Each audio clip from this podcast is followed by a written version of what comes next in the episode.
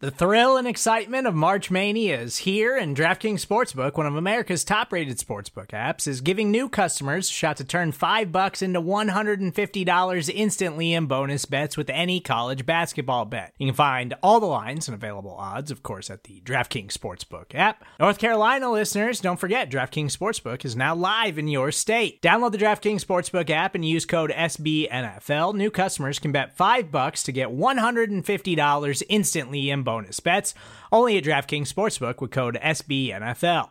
The crown is yours. Gambling problem? Call 1 800 Gambler or in West Virginia, visit www.1800Gambler.net. In New York, call 8778 HOPE NY or text HOPE NY. In Connecticut, help is available for problem gambling. Call 888 789 7777 or visit ccpg.org. Please play responsibly on behalf of Boot Hill Casino and Resort 21 plus age varies by jurisdiction. Void in Ontario. Bonus bets expire 168 hours after issuance. See DKNG.com slash B-ball for eligibility, deposit restrictions, terms, and responsible gaming resources.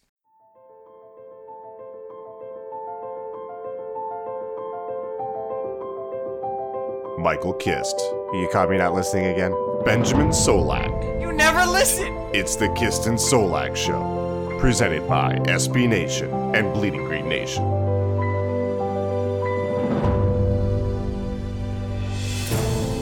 You are flying high on the Kist and Solak Show. This is episode 101, brought to you by the fine folks at SB Nation and Bleeding Green Nation. I am your host, Michael Kist. Follow my work at bleedinggreennation.com. Follow me on Twitter at Michael Kist NFL. That's K I S T. As always, joined by the best doggone co-host in the game, Mr. Nine Year Streak without a bad day. He is Benjamin Solak. Follow his work for the Draft Network at thedraftnetwork.com. Follow him on Twitter at Benjamin Solak. That's S O L A K. Ben, big show today. How you doing, brother? Hello. Mike, every day is a good day to be alive. I appreciate you asking. If my voice sounds a little rough to everybody, uh, I'm not sick. I'm not tired. I don't have allergies. I just Oh boy. went to attended a wedding this past weekend, and when I go to weddings, I cry a lot. Um, I was You a plus one for this wedding. I wasn't even. I knew the bride. I did not even know the groom. Last time I saw the bride was like four or five years ago. Cried the whole time, Good. like a Ben. soft little sponge of happiness. That's just that's insane. You cry for you're so emotional for everything. Listen, Poor little guy. Orthodox weddings are very beautiful, very spiritual, very, and you will maybe learn this if you're invited to my wedding, which I haven't even decided yet. So Oh. Yeah, exactly. Wow. So watch yourself and say nice things about me on the internet. You know that's never gonna happen. That's never been part of our working relationship, Ben. That's not we're not we're not doing that. But what we Oh, are wow. doing is we're doing an eye on the enemy, our third installment. We've already done the New York Giants, the Washington Redskins. They are bad. Let's get to a team that we think, I think we think, actually might be uh, good this year. We're going to be talking about the Yes. Dallas Cowboys, potential NFC East contender for the Philadelphia Eagles. Really, the only one in the division that we see that could probably contend. And we're going to talk about it. We're going to get into all the details offense, defense, coaching staff. So let's talk about this Cowboys coaching staff first. Let's get right into it because there's a lot to talk about here. Because if I think, if I had to rank the four head coaches in the East, I think I'd go Doug Pederson, Jay Gruden, then Jason Garrett. And in last place, of course, is Mr. Fiery under the covers, Pat Shurmur. I'm not even positive. Like like you said, like four is of course Shurmur. I'm not even positive Shurmur's. Like I'm that like it's close for me. I don't Wow. hate Shurmur. It's my like he's my guilty pleasure. I don't hate him. Yeah. So uh, at the same time, if if I'm looking to like draft and develop a defensive player, I look at Robin Marinelli, I look at Ben Bloom, the linebackers coach there, I look at Kris Richard, and I think I can get away with spending less high value capital, whether it be draft or free agency on the defensive side of the ball, and get really good return on my investment comparative to what other teams would net around the league. So there's the draft and develop aspect of it, and Jeff Kavanaugh, who was on with me for a prequel to this preview, had a great point about them kind of redoing how their war room works, uh, the way their board works in conjunction with their coaching staff and all of that. So I absolutely recognize the positional guys on the defensive side of this coaching staff beyond Jason Garrett himself. I think they're excellent. But just as far as the head coach goes, Jason Garrett, would you? So you think that Shurmur and Garrett are closer and you think they're at the, the bottom half of the division as far as the way you rank them? Garrett is bad, right? Like we're here on this. you disagreeing with me on this? on a scale of one to seven, if I were to grade him like a player, like a player's trait, he would be anywhere from marginal to adequate. So anywhere from two to three. I mean, Garrett has had great rosters. Tony Romo, uh, Hall of Fame quarterback. great rosters. They've drafted and developed incredibly well. The division has been competitive, but it's this is not like a, a, a Patriots. This is not like the Steelers, right? This is not like the Seahawks of the 2010s, where like every year you knew somebody was winning the division. You had to like catch up to them. I mean, they had so many opportunities in the post Donovan McNabb, waning Eli Manning career, Kirk Cousins era of the NFC East, so 2011s through 15, 16.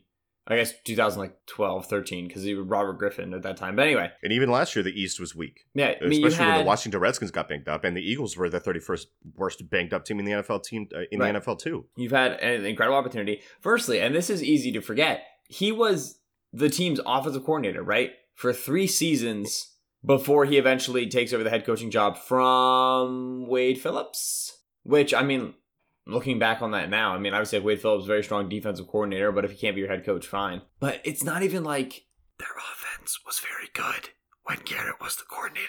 He Yeah. has produced average uh, uh, average average teams, average win losses, very poor playoff performance. His number one most impressive quality is his Labrador like obedience to Jerry Jones, from what I understand. I mean, I don't think this is like this is not groundbreaking. This is not a secret, right? Yeah, his his winning percentage is significantly less than Wade Phillips, who he replaced. Right. He's I he mean- has not been great. Right, which like we joke about the whole eight and eight, but like they went three straight seasons of eight and eight.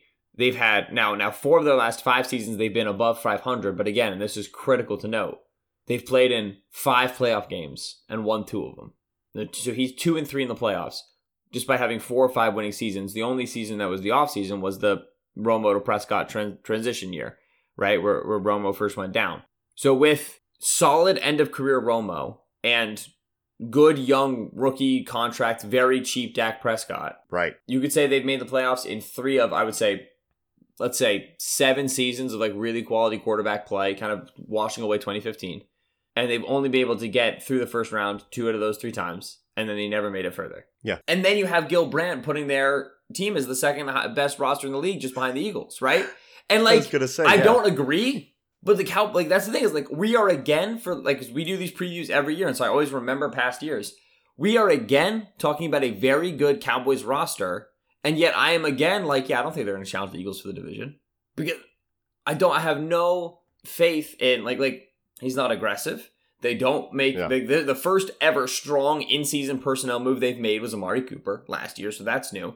But he's not an aggressive coaching style. I do not think he does a good job uh, in terms of like balancing his stars and keeping everybody happy. The Dak Prescott contract situation is going to be fascinating, as we've talked about many times. And I don't see him as particularly inspiring when it comes to you know week 18, week 19 wild card divisional round plays. Like I don't see him like as like, like a firecracker guy. You know what I mean? Like like Jason Garrett, who Jason Garrett's been a head coach for nine years. Mike, they haven't made a championship game. He doesn't have to do anything with the defense either. That's Marinelli. That's Richard. That's the you know the passing game corners, the run game corners. That that that's all them.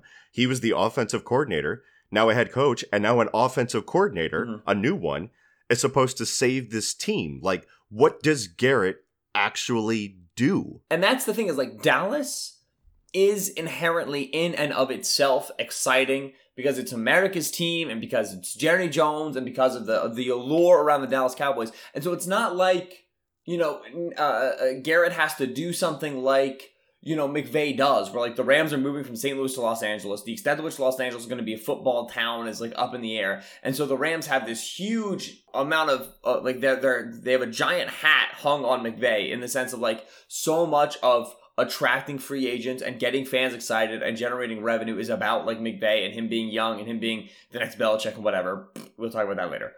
Garrett doesn't have to do any of that because you have Jerry Jones and you have the allure that is the Dallas Cowboys, right? Like every year the Dallas Cowboys get hyped in the in the offseason because they are the Dallas Cowboys. That's just what you do with the Cowboys. The, for as long as I've been alive and I can remember the Dallas Cowboys, every year we think they're going to be better than they end up being, like just perennially. You know what I mean? I, I can't remember. I like every and every year they get to the, if they get to the playoffs, they disappoint. Like you know, this is just what what I've known for the Cowboys.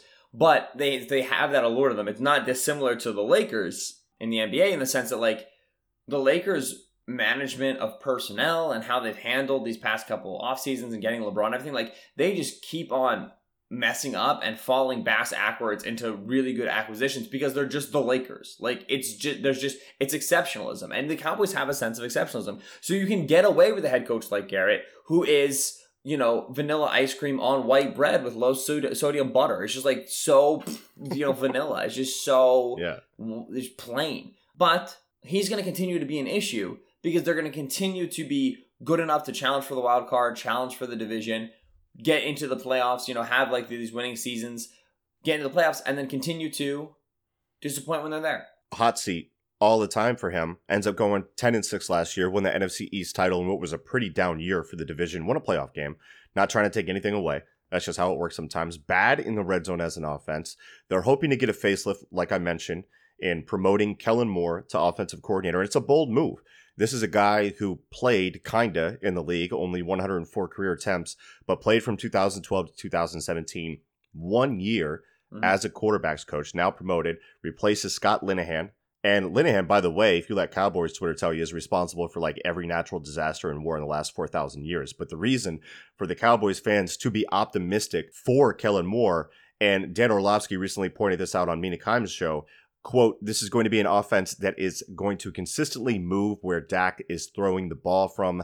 That's kind of a catchphrase. Change the launch point. I also expect to see some really unique pre snap motions and movements and shifts and trying to do things that are somewhat simple from an X and O scheme standpoint, but always constantly changing the dress up of it. There's going to be some college aspect to it. I would anticipate Dak being used as a runner more, unquote. Now, there's a few components to that, but number one, you're talking about pre snap coverage indicators, which help the quarterback. You're also talking about something that Doug Pederson is talking about running the same plays, but with some window dressing, change the looks, not being so predictable despite going to the well on certain concepts and schemes. You can do that if you give them different looks. You're also talking about using Dak's legs, not only in the run game, but in the passing game where you change his launch points. That's something for the life of me I couldn't figure out why they didn't change his launch points more. Dak's a mildly accurate quarterback. All the analytics point to this, with herky jerky movements in the pocket that get him in trouble and invite pressure unnecessarily. Huge point. Huge point. 56 sacks allowed by this Cowboys line, and Dak brought a lot of that on himself. So don't try to force him to be what he isn't. Get him out there in space. Let him use his legs. It's his best asset. I've written about it and I've talked about this before, before the change with Moore, and it's something that I believe can help Dak. But before we get too far in the weeds on Dak, because we definitely will, I think, like I said, there's a reason with Moore for optimism in Dallas with that change. What do you think? Kellen Moore, there's a lot to unpack here which I said like, oh, like you know, you you uh, you know, you you're Dallas, you don't need to have a Sean McVay. Well, when you hire a 28 year old offensive coordinator who's been a quarterback coach for like a year, you're following the Sean McVay model, yeah. Uh, and so this is like you know, like very young, and what you anticipate being very creative, right, and very unique, and and and we should really really highlight something here. I do not think there's going to be a significant shift in the concepts that the Cowboys run I think Moore is going to bring more collegey stuff, absolutely. But as we've seen from a lot of teams over the past like 15 years, I wouldn't even say the past five years college offense. No, no, like over the past like significant chunk of time, incorporating the college offense is is less about like moving to a college offense and more about finding uh, college plays that have analogous concepts and analogous philosophies to the offensive philosophy under which you're already operating and marrying them, right, and meshing them. And that requires a deft hand. We don't know if Kellen Moore has it. But you know, you don't want to be out there running, you know, the Cowboys like Air Coryell offense and then like randomly just running Lincoln Riley spread stuff with no cohesion, right? It doesn't make any sense. You're going to have very clear tendencies, you know, and and it's it's going to be like running two separate offenses. That's not going to be helpful. So they're going to stay in the Air Coryell style offense, which means they're going to continue running deep downfield isolation routes. And now they have a guy right. like Amari Cooper, so now we expect Dak to be able to hit more of them. And with Amari Cooper, Dak was more successful. Um, they're going to continue having widespread alignments, three, four wide receivers, continue putting Dak in the in the gun and asking him to read deep to low of the area of the field from the pocket and expecting him to be able to hit those throws, you know, throwing with anticipation. This is something that Dak has struggled with, like you like you said, only a moderately accurate quarterback. So what does Moore bring then? Because I, I really firmly don't believe it's all right. We were running Air Coryell under Scott Linehan now we're just gonna run like the Boise State, you know, which Boise State was running Coryell stuff. Like we're just gonna run the Boise State offense. It's gonna be college. Right. I think number one, you have the ability to sequence things to make everything a lot easier for for Dak. And what I mean by that is, you know, the, last year the Cowboys were bottom third in the league in the amount of play action passes that they ran, despite the fact that they ran the ball. You know, so stupid. Uh, they were so they were 23rd in, in the percentage of pass plays. So they ran the ball like eighth most in the league, ninth most in the league. Uh, 27.2 uh, play action pass, that's below average. 20.8 pre snap motion, it's below average. So we have a, a, a static offense that does not give its quarterback help by alignment and help by diagnosing scheme. You know, everybody likes to talk about pre-snap motion as how we diagnose scheme. Like, you know, all right, we, we, you know, you move a running back from the backfield outside, the linebacker follows him, well, it's man coverage, right? But also pre-snap motion can can force the defense into checks. Like the Philadelphia yeah. Eagles run base cover three. If you come out with an unbalanced set, if you come out with two wide receivers on one side of the formation, right, and none on the other side, and you motion the wide one of the two over to the other side, the Eagles will check the cover three. It's what they do, right? They're fine with it, but you can force them into into check coverages with motions. I mean that Jeremy Bates did with the Jets very successfully. It's something that Josh McDaniels has done very successfully, especially against the Rams for multiple years of the New England Patriots when you're not incorporating pre-snap motion, you're asking Dak Prescott to read the entire offense post, the entire defense post snap, and very frequently because of there's no play action pass, everybody's getting into their drops either in zone or man coverage as expected to. So you're working within the framework of the defense. You don't want to do that. And so what Moore brings from the college is very often a, an ability to dictate, whether it's with pre-snap motion or with play action pass, dictate the, the defense's initial reaction and thereby you make things easier for Prescott. I talked about isolation routes. We're going to talk about Prescott on third and fourth down, right? And on third and fourth and long because that stupid quote, which was very innocuous, which got completely blown out of proportion. well, if you go and you watch Cowboys third and fourth down and longs, which I did, you know, yesterday prep for the show, they're asking Prescott to take three step, five step, and hitch into a one on one isolation route, which sure worked better when Amari Cooper was on the field, but when it was freaking Terrance Williams and, and Brice Butler and, you know, Wash Dez Bryant, yeah, it was a problem. It wasn't working. you know, um, no one should be shocked about this. That's not a winning formula, especially when you're allowing the defense to play into that. You know, you're allowing them to, to play into press man. You're not forcing motion. All of a sudden, you bring in a guy like a Tony Pollard and now you have the opportunity, okay, it's third and six. I don't have to throw the ball eight yards down the field. If I can get Pollard moving into space with a blocker in front of him, I can throw the ball four yards behind the line of freaking scrimmage. Who cares? You expect Pollard to be able to make this sort of a play in space. And so two primary concepts there that I believe Moore brings from a college perspective, you know, operating under college philosophies. And why, why are these college philosophies? Because quarterbacks are worse in college. There are 60 billion starting quarterbacks at the college level. There are 32 at the NFL. The 32 NFL ones are good. The 60 billion in college are not. So you have to find a way to make things easier on your quarterback. And you do that by generating pre or at snap reads by using play action pass, by using pre snap motion, playing offense on your terms, dictating to the defense. And then number two, when it comes to these isolation routes, you expect them to be able to generate more space by using their athletes more creatively,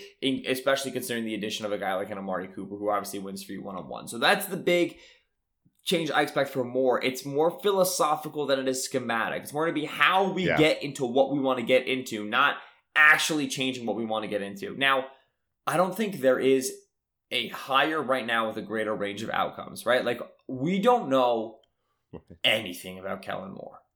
And yes. critically other than what he's told us, like in that for any coach can be anything. We didn't know anything about like Adam Gase and then he became Peyton Manning's offensive coordinator and oh heck, like Peyton Manning kind of freaking helps. We also don't know, don't know a lot about Dak. Like Dak is probably one of the most contentious quarterbacks in the league in terms of where exactly he falls. And so yeah. Moore and Dak figuring each other out, number one, is not something we should expect to happen by week one. Number two, we should be expecting the Dallas offense to get progressively better as the year goes on. But number two, like calling and sequencing plays is not easy.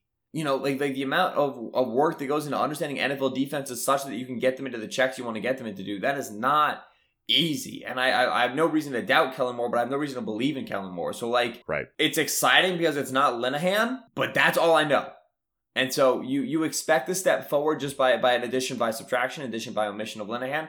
Um, but beyond that, I mean, like it, this is the most interesting thing in the world to me in terms of of, of, of coordinator quarterback scheme marriage and what exactly the Cowboys going to be. Obviously, they also have like Cooper for the first year. It's very fascinating. Yeah, and you bring up a lot of great points there. And you mentioned, you know, this being a, a running team that doesn't run play action towards the top of the league when you have a mobile quarterback where that would benefit him a lot and he's getting sacked a lot. And that's where it circles back to Right. Garrett. Like I'm not blaming Linehan for Yeah. that. You're the head freaking coach. That's the offense you want. Like you you can put you can put You that can't in. tell me there's nobody in that building who was like, "Hey, like, what if we uh we faked handing it to Ezekiel Elliott more?"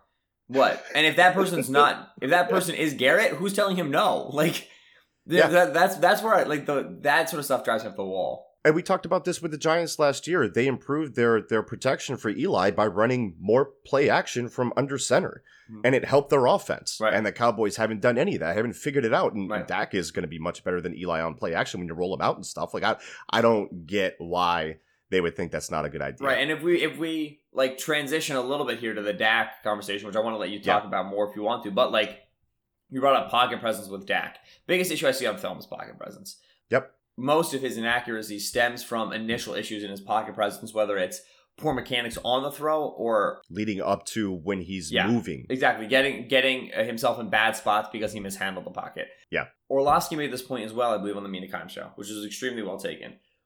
You play behind the 2016 Dallas Cowboys offensive line as a rookie. Boy, oh boy, you think that pocket's a comfy place.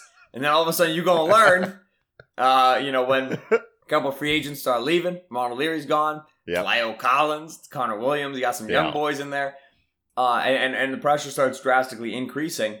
Prescott's level of comfort in the pocket, his internal clock needs to increase. And his ability to make those short and small adjustments in the pocket to extend the pocket life by a half second, three quarters of a second, just to give himself a cleaner pa- platform to throw is critical to his development. Big asterisk.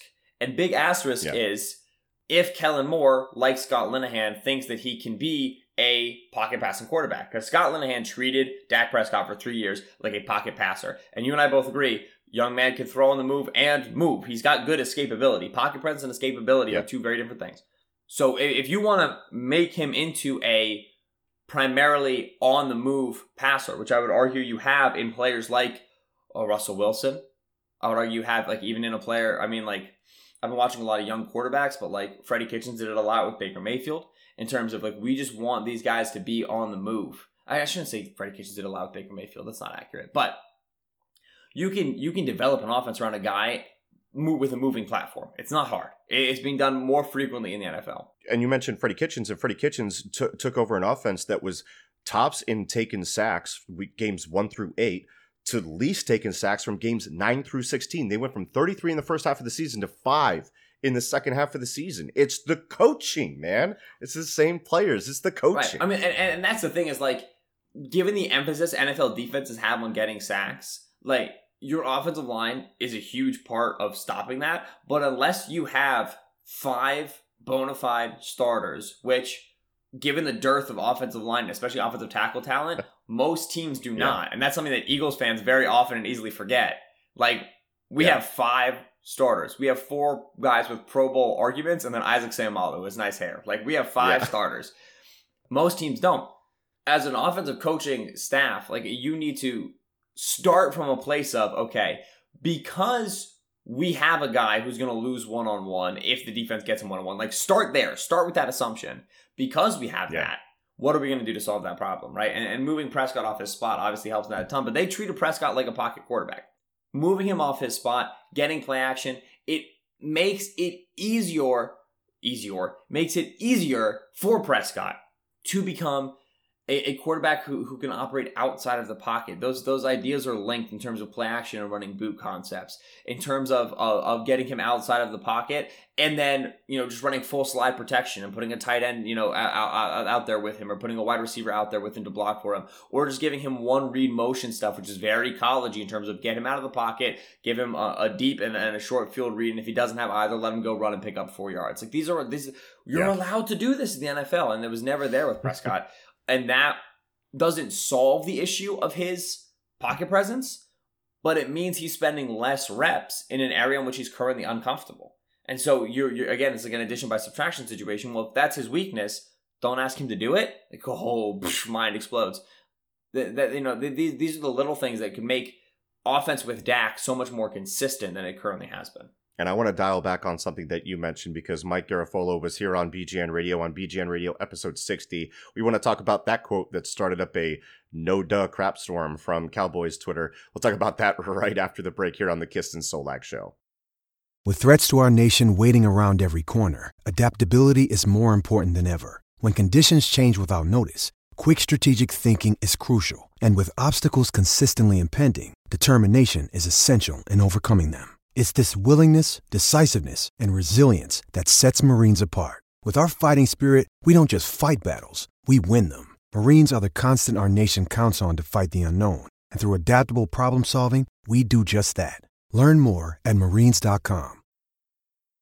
And we are back here on the Kist and Solak Show, episode 101. Talking Eye on the Enemy series with the Dallas Cowboys. I'm Michael Kist here with Benjamin Solak. Okay, so let's put this conversation under the scope of that Mike Garafolo uh, quote here on BGN Radio, where he said that defensive coordinators want the ball in Dak's hands. And of course, they want to put it in Dak's hands on third and long. But he wasn't saying that because you want to do that to every quarterback. He's saying that because Dak is particularly bad in those situations. For instance, I took a look at the last two years, and I have this up on Twitter as well. Third and A plus passing plays. Only looking at quarterbacks with over 50 attempts in that span. That narrowed the list down to 36 quarterbacks. So again, third and long, we're looking for conversions here. Who can get you out of a jam when you're behind the sticks. Mm-hmm. And at the top of that list, you've got your usual suspects, right? You got your Patrick Mahomes, your Jameis Winston, Andrew Luck, Carson Wentz, Matt Ryan. That's your top five. That's pretty good company to be in. All of them are above 34% conversion rates. At the bottom, only Jay Cutler at 19% is worse than Dak Prescott's 21%. That's what Garafolo was talking about when he's talking about with, with defensive coordinators wanting to get Prescott into those situations. The ability to get the offense out of a jam. The best quarterbacks in the league do it Dak doesn't. In fact, not only is he the second worst for converting those situations, he's eighth worst for throwing interceptions in those situations. He's towards the bottom for yards per attempt in those situations. For example, Carson Wentz, 9.8 yards per attempt on third and long, Dak, 6.9. Massive difference. Mm-hmm. Carson Wentz, 2.1% interception frequency. Dak, 3.8%. So don't tell me that Dak is a quarterback that's special by any means because special quarterbacks at least show up to the dance on third and long. And then you get into, oh, well, Dak does it with his legs too. Okay, so let's talk about that. So why does Wentz have twice as many conversions with his legs over the last two years? Where's your argument when I tell you that Dak only has three conversions on third and long in the ground the last two years? Oh, well, you're just picking out the last two years. You're cherry picking. That's normally not the case with Dak because you have you always have to put in his rookie year. That doesn't hold up either. Still on the ground, Wentz twice as many conversions with his legs over the last three years, and it doesn't hold up through the air when you go through the last three years. 2016 and 2018 third and long, over 100 attempts. Guess who's 27th out of 28th in converting? It's Alex Dak Smith. Mother Dang effing it. Prescott.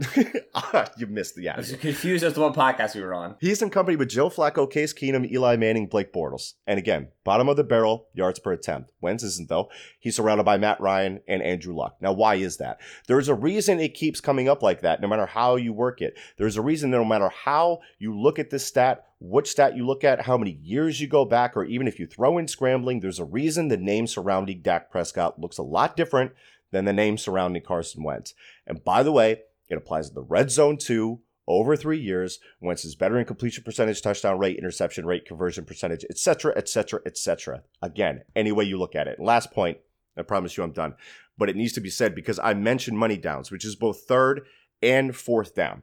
On fourth down, last three years, through the air, Carson Wentz converts 54%. Dak Prescott, 35%. On the ground, Wentz is tied for Brees for first with 11 first downs with his legs, a lot of them due to QB sneaks. Dak has five. Again, more than double. So I twisted it every way I can. Last two years, last three years, third and long, fourth down, red zone through the air with the legs. In these situations where you need your quarterback to excel and rise the tide to lift all boats, Wentz does it, Dak doesn't. That's the difference between a quarterback you win because of and a quarterback you win with or in spite of. And here's the qualifier, just so I've said it win healthy.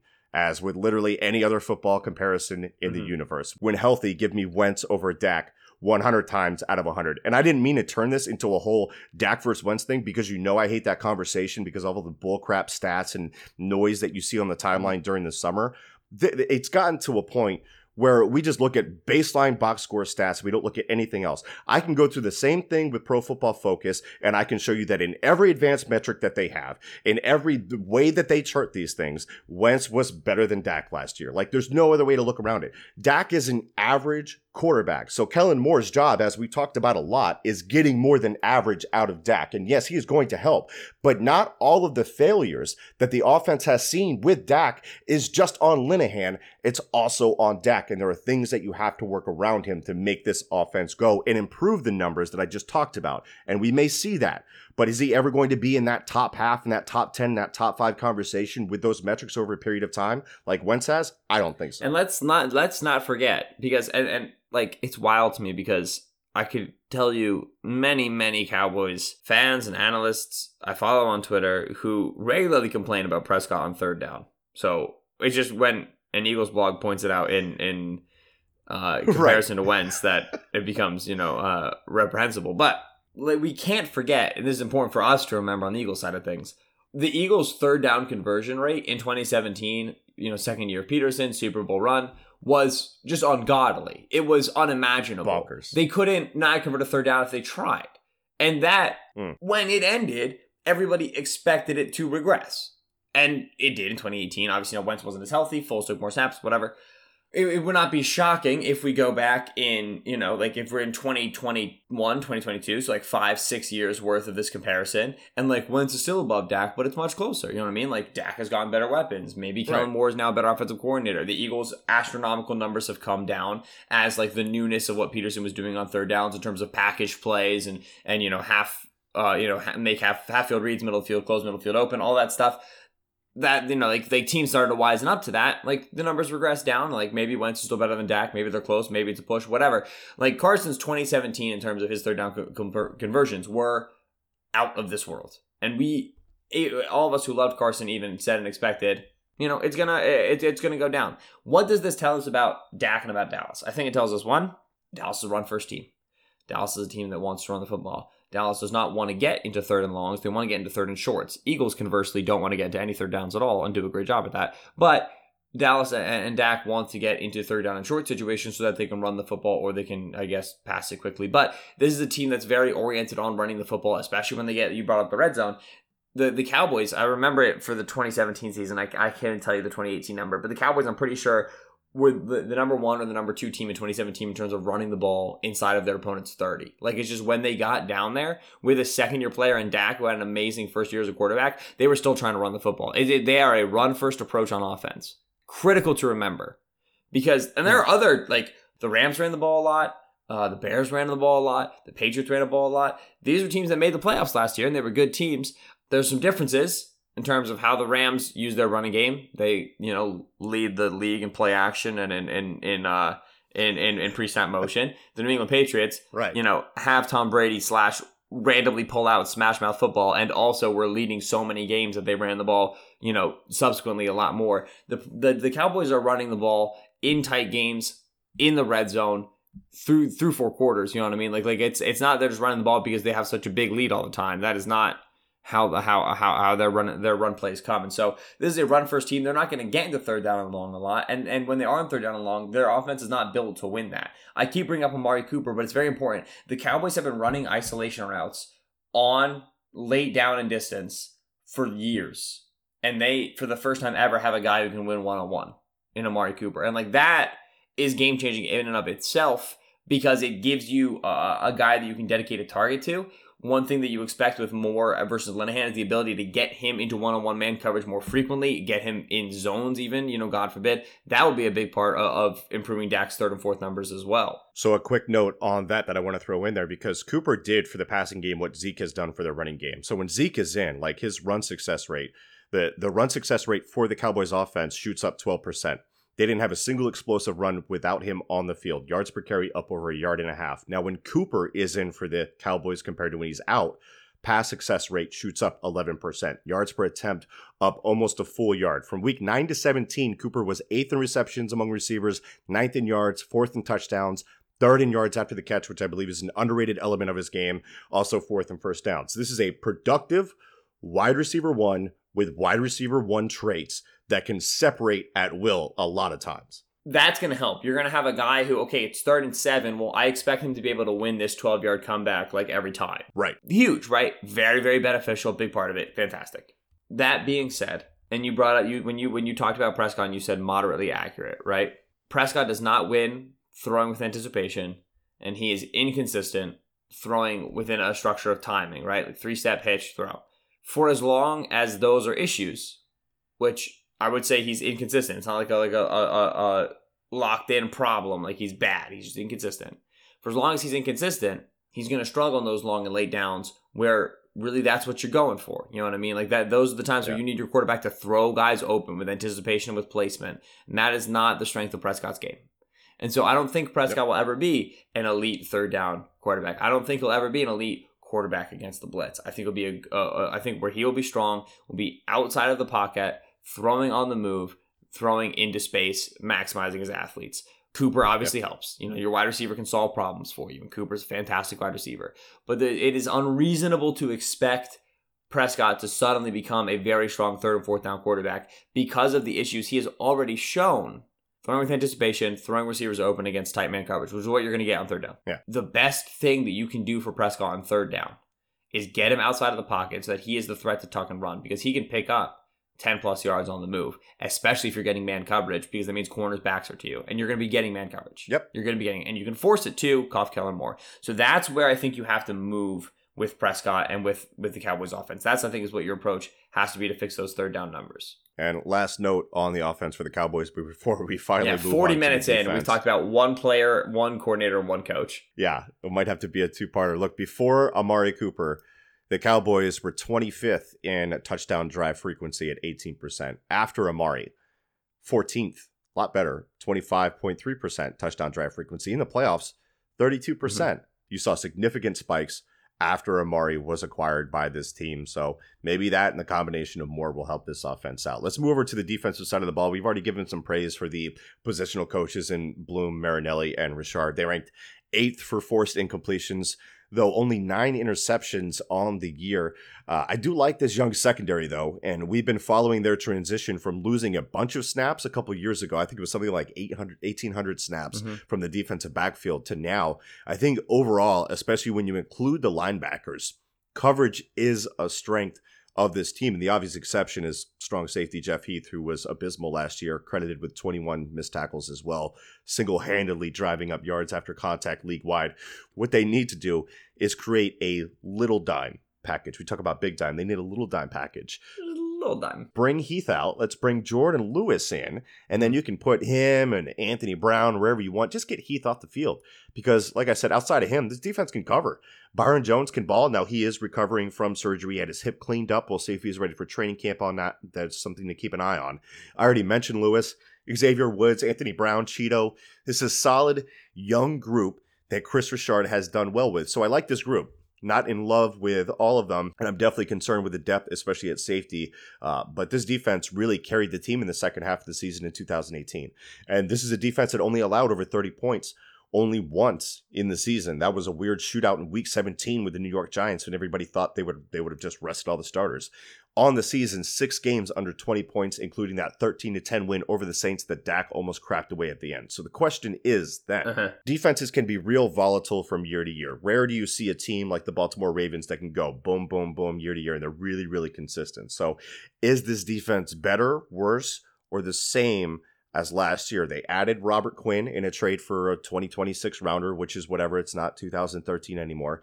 They draft interior defensive lineman Trysten Hill from UCF, who is Jekyll and Hyde. But uh, like I said before the draft, if there's a fit for Hill, his inconsistent pad level is just inconsistent in general it's with Rod Marinelli. So you see how that works out. But I don't know if he makes an impact right away as he tries to work himself into the rotation as a rookie. Not much changes with this defense overall. I think the big difference for me is just that the younger guys have another year under their belt of experience. And I, and I think those rough times of trying to have a new defense gel together, especially that secondary over, which in itself is a boost that we saw start to take hold last year. So I think they have the ability to perform just as well as last year when they ranked ninth in Football Outsiders DVOA on defense, perhaps even better if they can get a secondary pass rusher that can add to what they have in the amazing DeMarcus Lawrence, who's just awesome.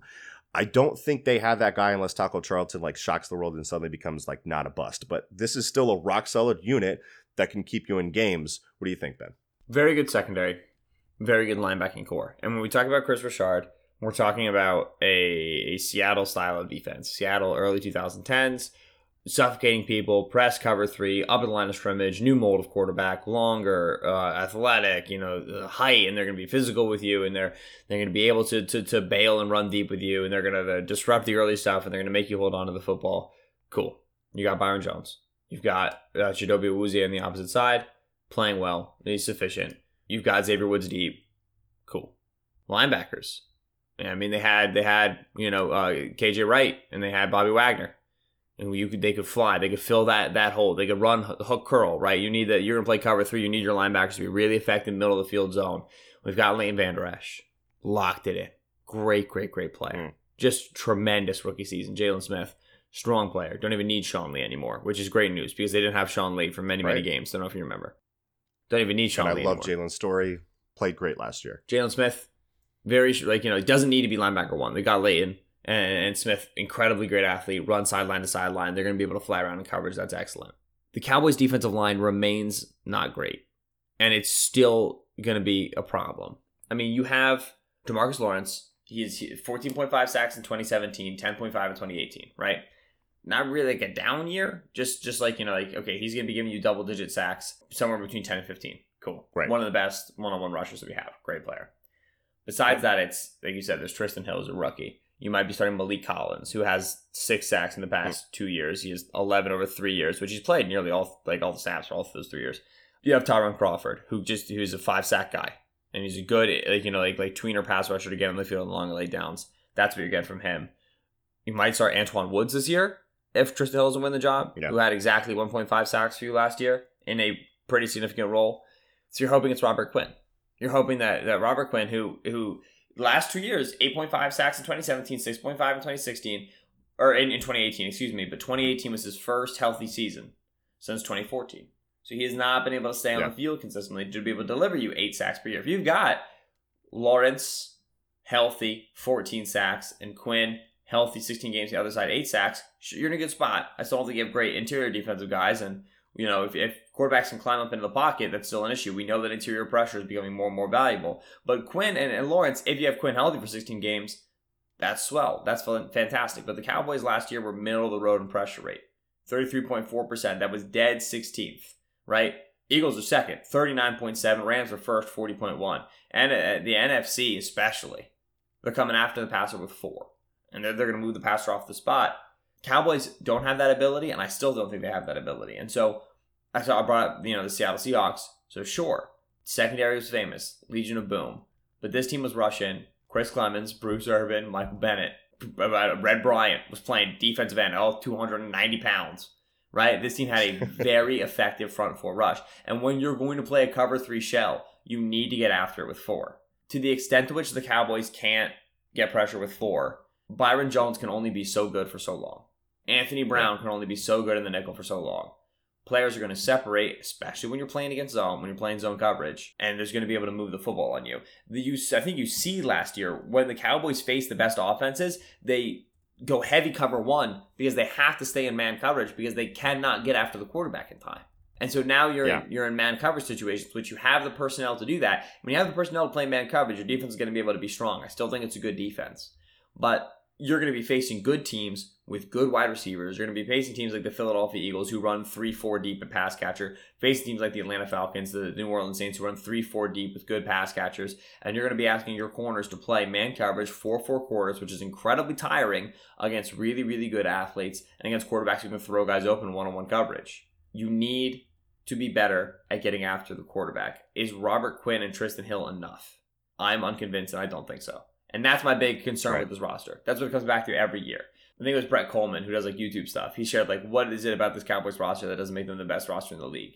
And I just responded with a screenshot of their starting defensive line. Like I don't know how we look over this every year, but like people right. consistently talk about like Tyrone Crawford as a thing. He's a five sack a year guy.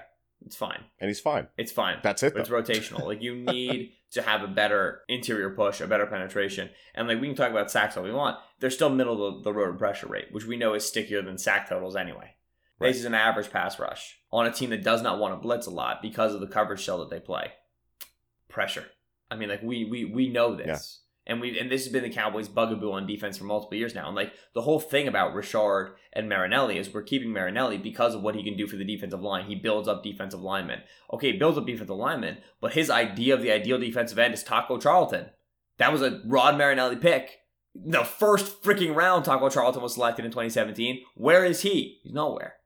And so if if, Yeah. if you're still keeping Marinelli around for the idea that he's going to be able to develop your defensive line, develop Trysten Hill, work Robert Quinn to be able to get consistent rush with four, I'll believe it when I see it. I mean, that's the difference between, you know, developing, let's call it below average players into average players and the ability to create above average players from average players. I think there's there's a difference there. So we'll see how that works out with the defensive line. Uh, This is the obviously the better unit of, of the team, and we spent the least time on it. We do apologize for that. But of course, during the season, we're going to be talking a lot about the Cowboys as those games come up. So let's get to some predictions here. Ben, we were not high on this Dallas team entering the playoffs last year, and they weren't exactly blowing teams out entering January, despite the record that they put together in the second half of the season. That was off of close games, a lot of them anyway. So I've often said that bad teams lose close games, good teams win close games. And I stand by that. But to a certain point, you're due for some regression to the mean, either positive or negative, in those close games from year to year, especially when you did what the Cowboys did last year. This is from footballperspective.com. Quote In close games, Dallas won eight out of 10 games. We would have expected Dallas to win about 44.1% of their non-close games. So by going 8 and 2 in those close games, Dallas finished 3.59 wins above expectation, most in the league Yep. Last year, unquote. That just doesn't seem sustainable at that level, and everything in history tells us that it isn't. The best recent example I can give you here is the Carolina Panthers when they went to the Super Bowl, six and one in close games. Next year, two and six in close games. So if they find themselves in a lot of close games, it's about as unsustainable as Dak Prescott's fumble luck. All that said, while I think the Cowboys may win less close games this year in terms of their percentage, I don't think they're in as many. And I think overall, this is a better team than it was last year because of the possible improvements on offense. They're Moore talented. You swap Moore for Linehan. Could be anything. Could be a boat with Lin- with with more, but chances are it's better because Linehan was pretty awful. The defense is still extremely well coached, and the young talent has another year under their belt, like I talked about with that defensive coaching staff. The over under on the Cowboys, based on this betting site I'm on, no free ads, is nine games. Nine games for the over under. This team is capable of repeating 10 wins, in my opinion, especially with a weaker Washington for a longer portion of the year. We think they're just weaker overall. They were strong for about half the season last year, Mhm. then kind of fell off. I I think, especially when you factor in Warren Sharp of Sharp Football's strength of schedule metric, where they had the ninth easiest schedule. I was wondering because it seems easy. I think they come out hot out of the gate, three and zero, boom, boom, boom. Giants, Redskins, Dolphins, and they start out hot that way, and then start to cool off. And I think ultimately the division comes down to head-to-head games with the Eagles, who, uh, unless the Eagles can win, you know, thirteen games, then yeah, that's going to be the case. I mean, Ben, I mean, really, what's the difference if if if the Eagles are 12 and 4 and the Cowboys are 10 and 6 and it's not decided by head to head it's because the Eagles swept them, right? Yeah, right. And that's that's the thing is like so I, I was wondering how easy the Cowboys schedule was because if memory serves, Sharp really really thinks the Eagles schedule is super easy. And if you look at the way the schedule is, right, yeah. look at the way the schedule is built, right? Six games against your division, three games against or excuse me, four games against an AFC division, four games against an NFC division, which in this year the NFC is just playing the NFC North. Um, and so that right there comprises 14 games of your 16 game season. What about the other two games, right? It's the remaining two NFC divisions. So the Eagles are playing the the NFC East is playing the NFC North. So the NFC South and the NFC West are the remaining two. And you get whatever team finished at the same ranking as you did. Because the Cowboys won their division last year, they get the Rams and the Saints. We get the Falcons and the Seahawks, which is That's the a difference. big difference, right? It's a big Rams and Saints versus Seahawks Falcons. Hello, that's that's Yeah. a big difference. Whereas NFC North, I think Vikings, Bears, and and uh, Packers, there's a lot of of similarities there, and everybody's facing everybody there. So accordingly, Yeah, and the Eagles are third, I think, in Yeah. strength of schedule as far as easiest. I think the Cowboys are ninth, and that's Right. yeah, that- and like the thing is, the AFC division that the that the NFC East is facing is the AFC East this year, and so we all get three free wins against the Dolphins, the Jets, and the Bills. Knock wood. So yeah, uh, a chance for definitely a wild card team to be coming out, and I would expect it to be the Cowboys. Like you said, head to head against the Eagles is going to be critical. But yeah, like you, if you pencil in losses for them, for like the Patriots, for the Rams, for the Saints, it's critical for the Cowboys to either win one, or if not two, of the Eagles games in order to fight for the division win, given where we expect these teams to be right now. And listen, if the Cowboys are going to be playoff competitors, which circle back to two minutes into this podcast, if you want to hear what I think about the Cowboys and Jason Garrett as a playoff competitor, they should be able to win one against like the Packers. They should be able to steal Yeah. one against like potentially the Rams late in the season, right? Right. They had to do it against the Saints last year. It's the same thing this year. Right. When they're at home, like they're gonna have, you know, it's gonna be Sunday night game, Eagles at home, you know, Cowboys. Like that should be a game that they really should win if they're gonna be a playoff team. And so I have them at ten and six. I think they'll win more than nine. Again, a very high variance team because of the nature of what we've got with Kellen Moore, which is a big Yeah. fat question mark. So you're the over on nine. I'm the over on nine. And look, it it doesn't really matter who wins the division. Once you're in, it's survive and advance. And at that point, anything can happen. So that's going to do it for our Eye on the Enemy Cowboys edition. Went a little long on this one because, you know, a lot of stuff about Dak and the offense to talk about. But I think I think we did a decent job covering it. Ben, would you say goodbye to the gentle, gentle listeners? By the way, upcoming this week, Ben, let the gentle listeners know I've got Matt Manocherian and Bryce Rossler from Sports Info Solutions coming on possibly some more people. Probably talking with RJ Ochoa, blogging the boys. Let them know. Okay. Uh, thank you so much for listening. We wish we had more podcasts this week, but we really have nothing planned, and we don't know who's coming on, and there's no way of knowing who guests will be and what they will talk about because Michael is bad at planning. He has no plans, and any podcasts that come out the rest of the week were thrown together randomly at the last second while he was scrounging for guests. That's how it happens a lot of times. yeah. So anyway, rate and review our podcast. It was a fun time. I don't know if we got to a thousand yet. I haven't checked. I'll check later, and if we did, I will be very celebratory. But if not, maybe you could be the thousandth five star review, which would be super dandy. So if you go ahead, leave a rating and a review on iTunes. We will read it. We will laugh about it in Slack. We will potentially post it on the internet so that other people can laugh at us as well. As Michael said, uh, there will be more podcasts coming at you on the Cowboys this week. Uh, potentially a final NFC East sort of a recap coming as well. But as long as you subscribe to the podcast, they'll all automatically download anyway, and so that will just solve your problem for you. Thank you so much for listening. I've been Benjamin Solak on Twitter. I'm Benjamin Solak. That's Solak. America's on Twitter. I'm Michael NFL. It's K-I-S-T. Thank you forever. Goodbye. we all we got. We all we need. Fly, Eagles, fly. I almost missed that. You got to be ready for the abrupt ending.